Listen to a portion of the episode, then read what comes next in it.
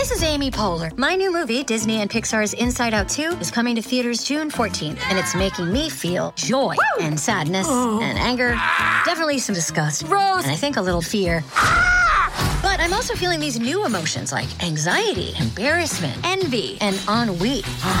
it's what you call the boredom. Okay, that one was weird. It's gonna be the feel everything movie of the summer. Disney and Pixar's Inside Out 2, rated PG. Parental guidance suggested. Only in theaters June 14th. Get tickets now.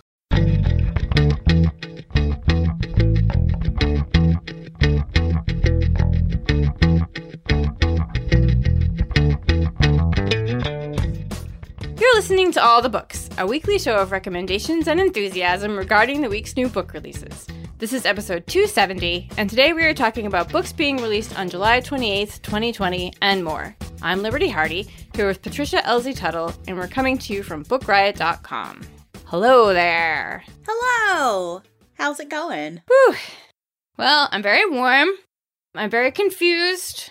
I recorded next week's show before this one so I have no idea what day it is. I thought that I missed my best friend's birthday for like five minutes this morning because I was like, we're recording August.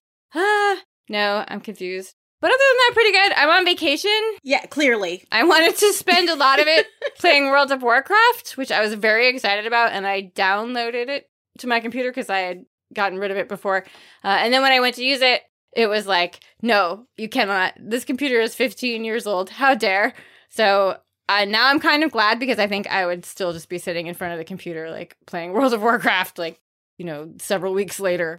So I've been reading books and watching the critters out the window. I got to film a hummingbird this morning. It was amazing. I saw that on your Instagram. It's adorable. Yeah. It just hung around for a really long time right outside my window. And I was like, well, all right, shall we? Let's take a video. So that was cool. How have you been? I've been okay. I have some um, plant maintenance to do. I have to like repot some plants and so maybe tomorrow morning I'll take a break from my day job and do that. But exciting thing in my day job, I work in philanthropy for a university and I'm in the Bay Area, so I'm often looking at things about rich people in the Bay Area. And I happened to see that Billie Joe Armstrong from Green Day, his house is on, is for sale right now up in the hills. So you're gonna buy it? I That's wish I was looking like I was looking at the real estate page at the pictures. It's like, uh so dreamy and millions and millions of dollars. Yeah. so I just oh, live vicariously through the pictures on the real estate websites. That's pretty great. that that because that's where he's yeah. from, right? The Bay Area, yeah. yeah. Yeah, yeah, exactly. I remember I think it was the video for When I Come Around. He's basically in like our BART station, like our subway stations. Like he's in one of the stations. And I was like, I recognize that. Also, I was like, you know, 12 or something. So yeah, not me. well, you're not much older than I'm me. I'm so old. You're not much older than me. Hmm. I'm so old. I used to listen to Operation Ivy, which is like the band that influenced. Oh wow! Day, okay. Which eventually became Rancid. Yes. So I feel very old. I went to a Green Day show when I was 19. It's the first time I got punched in the face at a concert. just someone in the crowd just punching people for oh fun. That was a good time. I went Green Day, they had American Idiot the musical. So before a mm-hmm. musical goes to Broadway, it usually does previews in a large city. And so their previews were here in Berkeley. So I saw American Idiot before it went to Broadway. That's cool. yeah, it was pretty cool. Yeah. So, all right, we've talked about fistfights and hummingbirds and expensive real estate. Now it's time to talk about books. Yes. After we hear from our first sponsor. Today's episode is brought to you by Sourcebooks Landmark. So, King Solomon says something very interesting to his son before he dies, and that is quote, don't let the white man take the house, end quote. These, as I just mentioned, are King Solomon's last words to his son as he dies. Now, all four Solomon siblings must return to North Carolina to save the kingdom, their ancestral home, and 200 acres of land from a development company. Told in alternating viewpoints, Long After We Are Gone by Tara Shelton Harris is a searing portrait of the power of family and letting go of things that no longer serve you, exploring the burden of familial expectations, the detriment of miscommunication, and the lessons and legacies we pass on to our children. It's an explosive and emotional story of four siblings, each fighting their own personal battle, because who isn't, who return home in the wake of their father's death. Make sure to check out Long After We Are Gone by Tara Shelton Harris. And thanks again to Sourcebooks Landmark for sponsoring this episode. This episode is sponsored by Lavender Con and Little District Books. Lavender Con, which is just the best name for a book festival, is a new book festival in Washington, D.C. It's presented by Little District Books, which is Washington, D.C.'s all queer bookstore, both of whom are dedicated to celebrating LGBTQIA authors and stories. The festival will feature over 80 authors, including Terry J. Benton Walker, the author of the Blood Debts duology, famed audiobook narrator Natalie Naudus with her debut romance novel called Gay the Pray Away, and Rasheed Newson, author of My Government Means to Kill Me. And as I am looking at the website right now, breaking news, I saw a familiar face, and that is Book Riot senior contributor Susie Dumond. I'm so excited to see her name on this list, author of Queerly Beloved and Looking for a Sign. So you have so many great authors to discover at the festival. LavenderCon will feature 20 plus panels with topics for middle grade, young adult, and adult readers discussing romance, fantasy, horror, writing craft, and more. There will be a queer artist market, so you can go nab all of the great art and stickers and pins and handmade goods. The festival is happening June 29th and 30th in Washington, D.C., and you can either grab Saturday, Sunday, or two day VIP tickets, which come with a few extra perks. Thank you once again to LavenderCon and Little District Books for sponsoring today's show. We hope you make your way over to the festival. And I think it's funny that I'm saying, now let's talk about this because my first book is called Let's Never Talk About This Again. it's by Sara Faith Alterman, and it is a memoir Get your tissues ready. It is very funny, but it is also very sad. It is about her interactions with her dad, uh, who had Alzheimer's, and he did pass away. And it's about her time with him. Her father was a influential, larger than life figure in her life. Uh, she grew up with kind of a strict upbringing. There was no cursing allowed in the house. They weren't allowed to see any kissing parts in movies. Uh, if like a movie came on and, and characters started kissing, her dad would leap across the room to change the channel because it was back before like remote controls.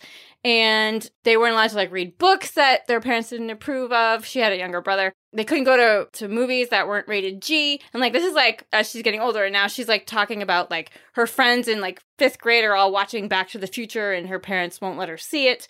And she's not allowed to date. Her, her parents were very very strict about things and the thing that is interesting about this is that when she was eight or nine, she was messing around in the living room of her parents' house. Their parents weren't home at the time.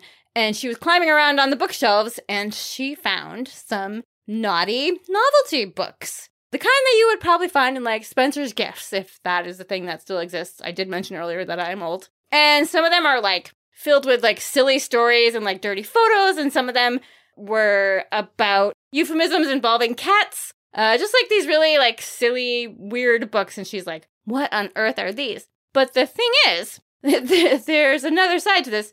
As she's putting them away, she hears her father coming home. She's putting them away. She realizes that her father is the author of these books. And she's like, what? She had never heard about these books. And she never mentioned that she found these books. And her father never said anything to her about them. Her parents never mentioned, like, her dad had this job working in computers. Her parents never mentioned that he was an author as well. And one of these books was actually really famous. I remember my mother worked in a bookstore when I was a kid in the 80s, and I remember that this was like this dirty novelty book that was on the shelves there. It was very famous. But I'm not going to say the title of it here because it's just horrible. Um, but so it's like about how she grew up with like this secret and you know like her parents wouldn't let her like listen to like bon jovi or anything and meanwhile he has like this career writing this like like silly porn. Um, and so we get to hear about it as like she grows up and she has a relationship. And in this time, as she's in her like 20s and late 20s, her father starts acting bizarrely. He's having some problems driving and staying on the road. He keeps forgetting things. Um, he walks her down the aisle at her wedding and then is like standing on the back of her dress so that she can't move. And they're trying to tell him to like move and, he, and like he's not responding. Like it's a very strange moment for her. And he gets fired from his job. And now she's trying to help him find a job but he keeps getting angry about things you know, he calls her and says like the internet is down, but it turns out like he doesn't have his computer on. And and then all of a sudden, like after like several years of this, and you can tell like it's taking a toll on her mom and, and it's really hard for her too. She she lives across the country from them now.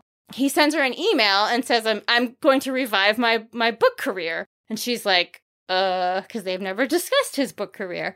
And he's like, uh, Will you help me with some stuff? I'm going to send you some stuff. And he starts sending her manuscripts for like these dirty books that he's written. And she's like, oh goodness, like we've never even discussed, you know, SEX. You know, and now my dad wants me to edit these like weird books that he's writing. And so, and then she finds out from her mother that he has been diagnosed with Alzheimer's. The doctor says he has about a year and a half left of really being aware of his surroundings, and then it's just going to get worse from there. And she decides she's going to help him finish these books that she doesn't really want anything to do with.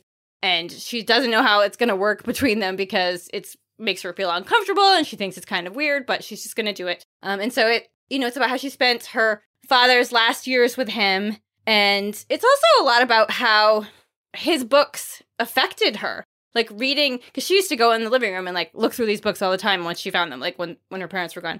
And it's about how like these sexist, ageist, fat phobic, horrible, jokey you know, books about sex informed her teenage years, like how it made her feel bad about herself and like how they popped into her head like images like would pop into her head when she was thinking about like dating you know and stuff like that and how they affected her. It's, it's very interesting to see like how they that influence on her. And it's just it's really it's really good. It is funny. It's also funny. And i just i thought it was wonderful. It's called let's never talk about this again and it's by sara faith alterman.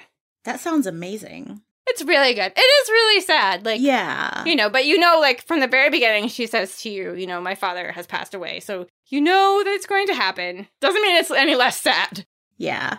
So from my first book, I have Stranger Things Into the Fire by Jody Houser, Ryan Kelly, LeBeau Underwood, Triona Farrell, and Nate Piekos. So I love Stranger Things. I was born at the end of the 70s and I'm a child of the 80s, and so much of the show just resonates with me. And so I'm often searching for any little scrap of media I could get a hold of about Stranger Things between the seasons. Stranger Things Into the Fire is a comic book trade that covers the Into the Fire arc issues 1 through 4.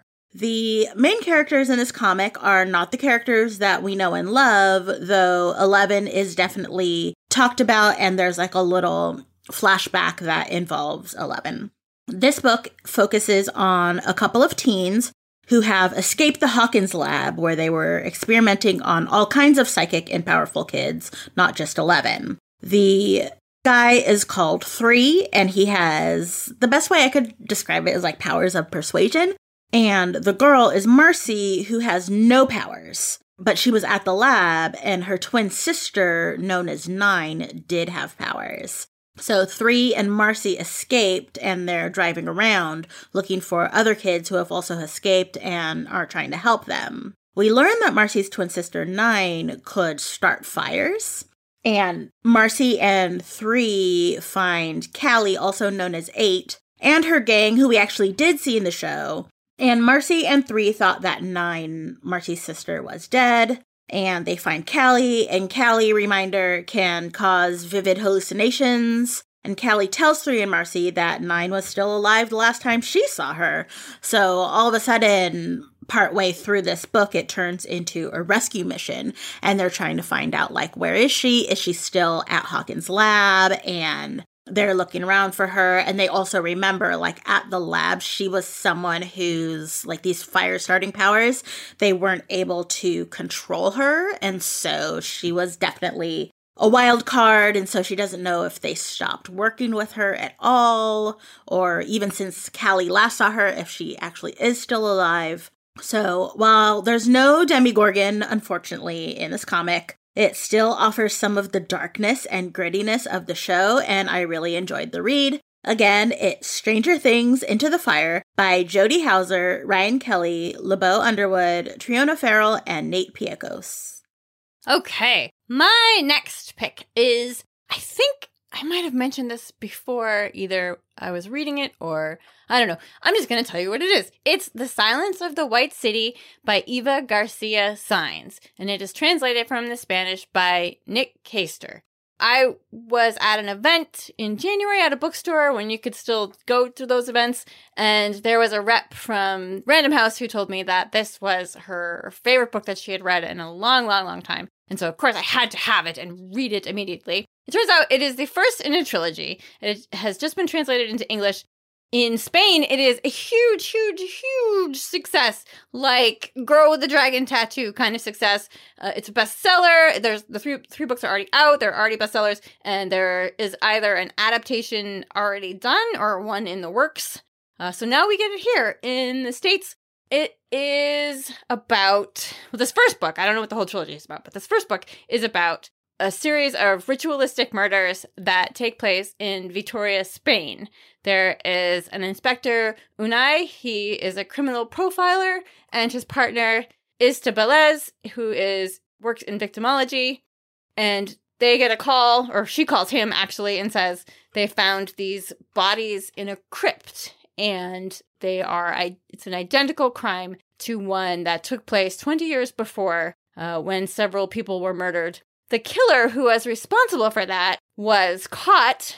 He was turned in by his identical twin brother, who was a police officer. And so all this time, the killer has been in jail, and now they're like, is he this a copycat murder? Did he have an accomplice? Was he innocent? And so you hear the whole story of them catching the killer and it's intricately and excellently plotted, but it's also like this lush, detailed examination of relationships. And you have Unai and his partner Estibaliz, uh, like how they get along. You have the twins at the center of the killings before the the, the killer and his police officer brother. Uh, you hear about Unai and his wife who has died. It's very grisly as you might imagine it would be, but it's tons of fun. I started reading and I was like, what is going to happen here? But I got sucked in immediately. It's a little bit Girl with a Dragon Tattoo. It reminded me a little bit of Hannibal, uh, not the TV show, but the book when he's in Italy. It reminds me a little bit of the Da Vinci Code. I am super excited to read the next book because I have no idea what's going to happen next. It is called The Silence of the White City by Eva Garcia Saenz. My next book is This Is My America by Kim Johnson. This is some pretty heavy YA fiction, which I know there's definitely a group of people who are into this like heavy YA fiction. Our protagonist is Tracy Beaumont. She's a teen, she is black, and her father, James Beaumont, is in prison.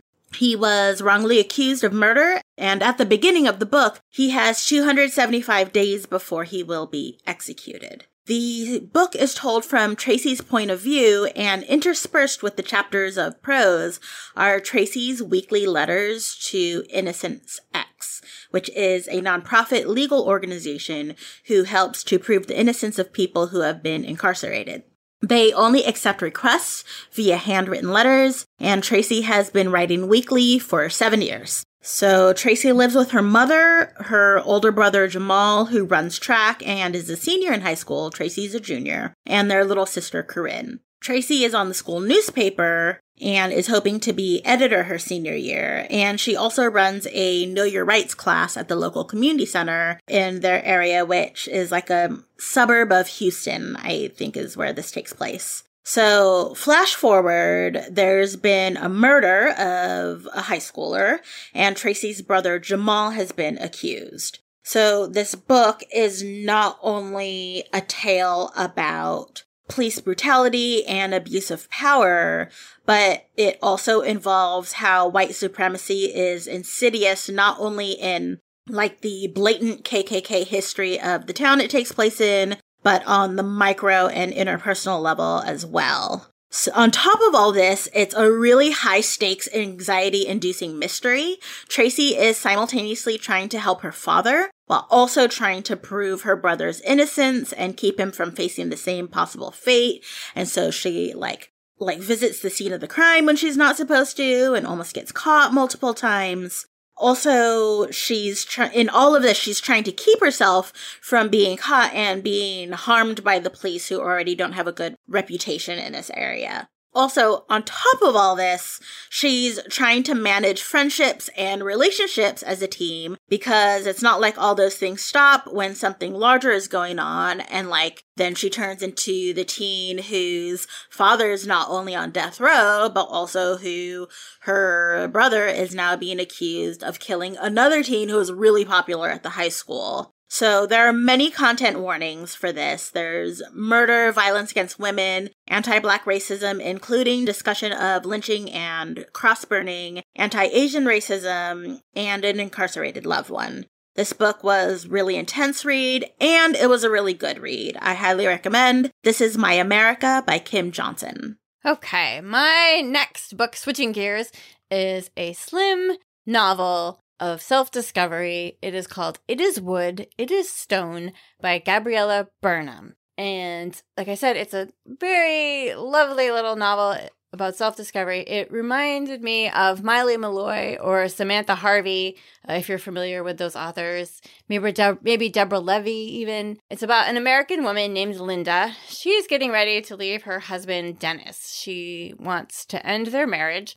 But on the day that she decides she's going to break it off with him, he tells her that he has received a job. He is going to be a professor in Brazil for a year and he wants them to move there while he's teaching. And she decides, well, maybe a change of scenery will shake up my life, will help me figure out some things. But soon after they arrive, you know, Dennis is working all the time. And Linda feels like she doesn't really have anything to do. She doesn't know what to do with herself. Her housekeeper, Marta, she was already working there when they started staying there. She sort of takes care of everything, and Linda feels like she doesn't have anything to do, and she becomes unmoored. She becomes depressed. And then she meets a woman named Celia, and she starts spending time with her, and Celia is teaching her Portuguese, and she falls in love. She sort of falls for this woman, Celia. And it's a it's a novel of self-realization and also of ignorance. You know, the char- what it's about what the characters think they know about themselves, about their careers, about their relationships, about their sexuality, and also like the assumptions that they make about others, including like class. You know, Linda makes assumptions about Marta's life because she's a housekeeper. And this whole book is told in hindsight. So you get to hear like the self awareness that Linda has regarding what has taken place. It's sort of a very internal novel, it's a very personal novel. I thought it was wonderful. It is It is Wood, It is Stone by Gabriella Burnham. And now I think it's time for another sponsor. Today's episode is brought to you by Penguin Teen. In a world where the children of the gods inherit their powers, a descendant of the Greek fates must solve a series of impossible murders to save her sisters, her soulmate, and her city. Descendants of the fates are always born in threes. There's one to weave, one to draw, and one to cut the threads that connect people to the things they love and to life itself. And the Aura sisters are no exceptions. There is Io, the youngest, who uses her fate-born abilities as a private investigator, but her latest job leads her to a horrific discovery.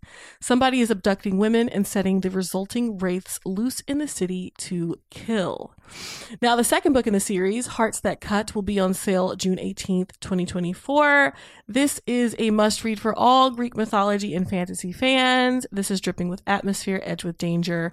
Threads That Bind weaves together a gorgeous dark tapestry of mystery, faded romance, and modern myth. You won't be able to put this one down, and that comes from Alexandra Bracken, New York Times bestselling author of Lore. So make sure to pick up Threads That Bind by Kika Hatzopoulou, and thanks again to Penguin Teen for sponsoring this episode. Today's episode is brought to you by Yen Press, your favorite publisher of Japanese manga and novels. Tragedy unfolds on the first day of spring when a train derails at Nishi Yuigahama Station, changing the course of hundreds of lives. Two months later, a rumor spreads of a ghost with the power to send others back in time, inevitably attracting those who seek a chance to go back to that fateful day. The God of Nishi Yuigahama Station by Takeshi Murase is a moving story about the unpredictability of life.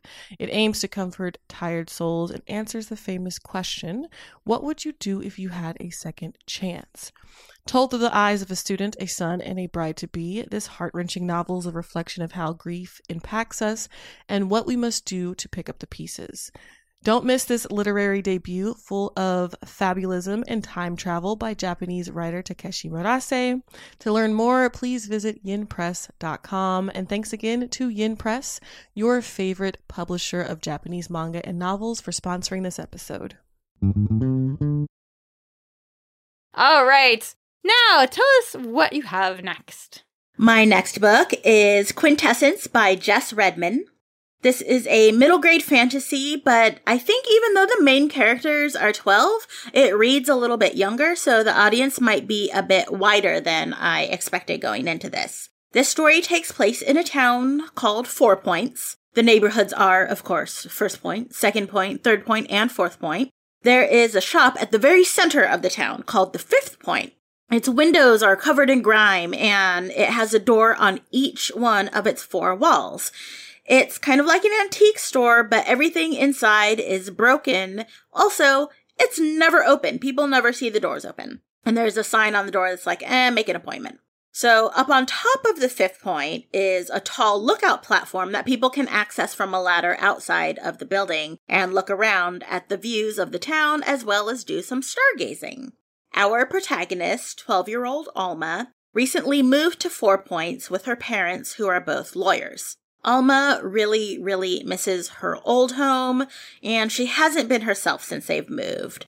She's actually become terrified of going out, meeting new people, exploring the town, and being in new places, and she's been having panic attacks. Her parents offer all kinds of suggestions and advice on things that Alma can do to acclimate to the new town and make friends and, you know, just stop having panic attacks like that's so easy.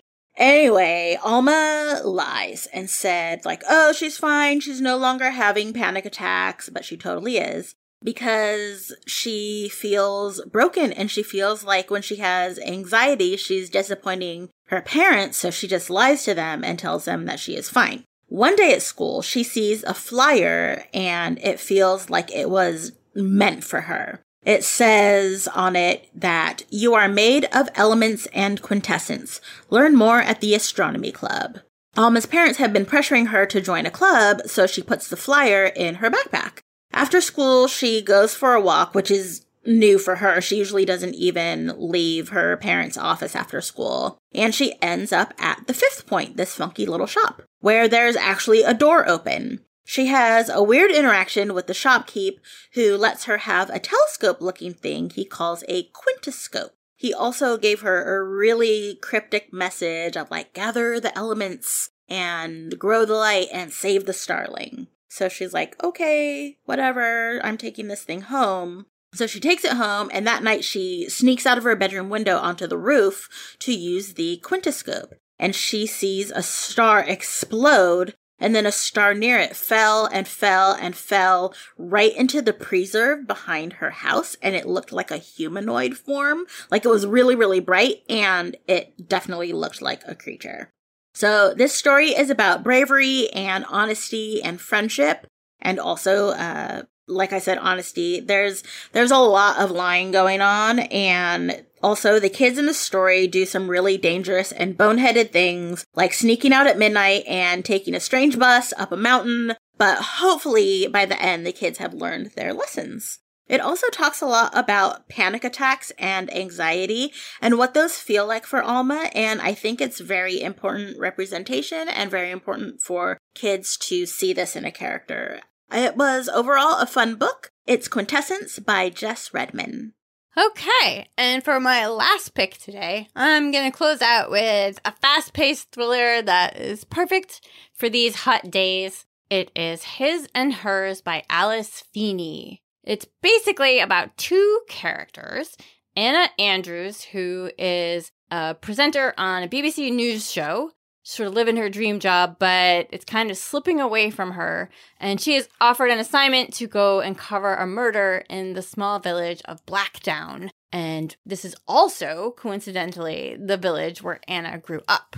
The other character in the book is DCI Jack Harper, who is called to investigate the murder of a woman, the same murder that Anna is sent to cover. And DCI Jack Harper has a secret. He hooked up with the victim before she died. However, he decides he's not going to tell anyone this because he thinks that makes him a suspect. But also, not telling them makes him a suspect, and now he has to sort of like investigate her life, being the person that is sometimes mentioned, the unknown, like in the investigation regarding this victim. And Anna also knew the victim. She went to school with her. And as the body count rises and more and more women are murdered, we find out that Anna had some unpleasantness in her life regarding some of the victims, and they're all wearing like these identical friendship bracelets.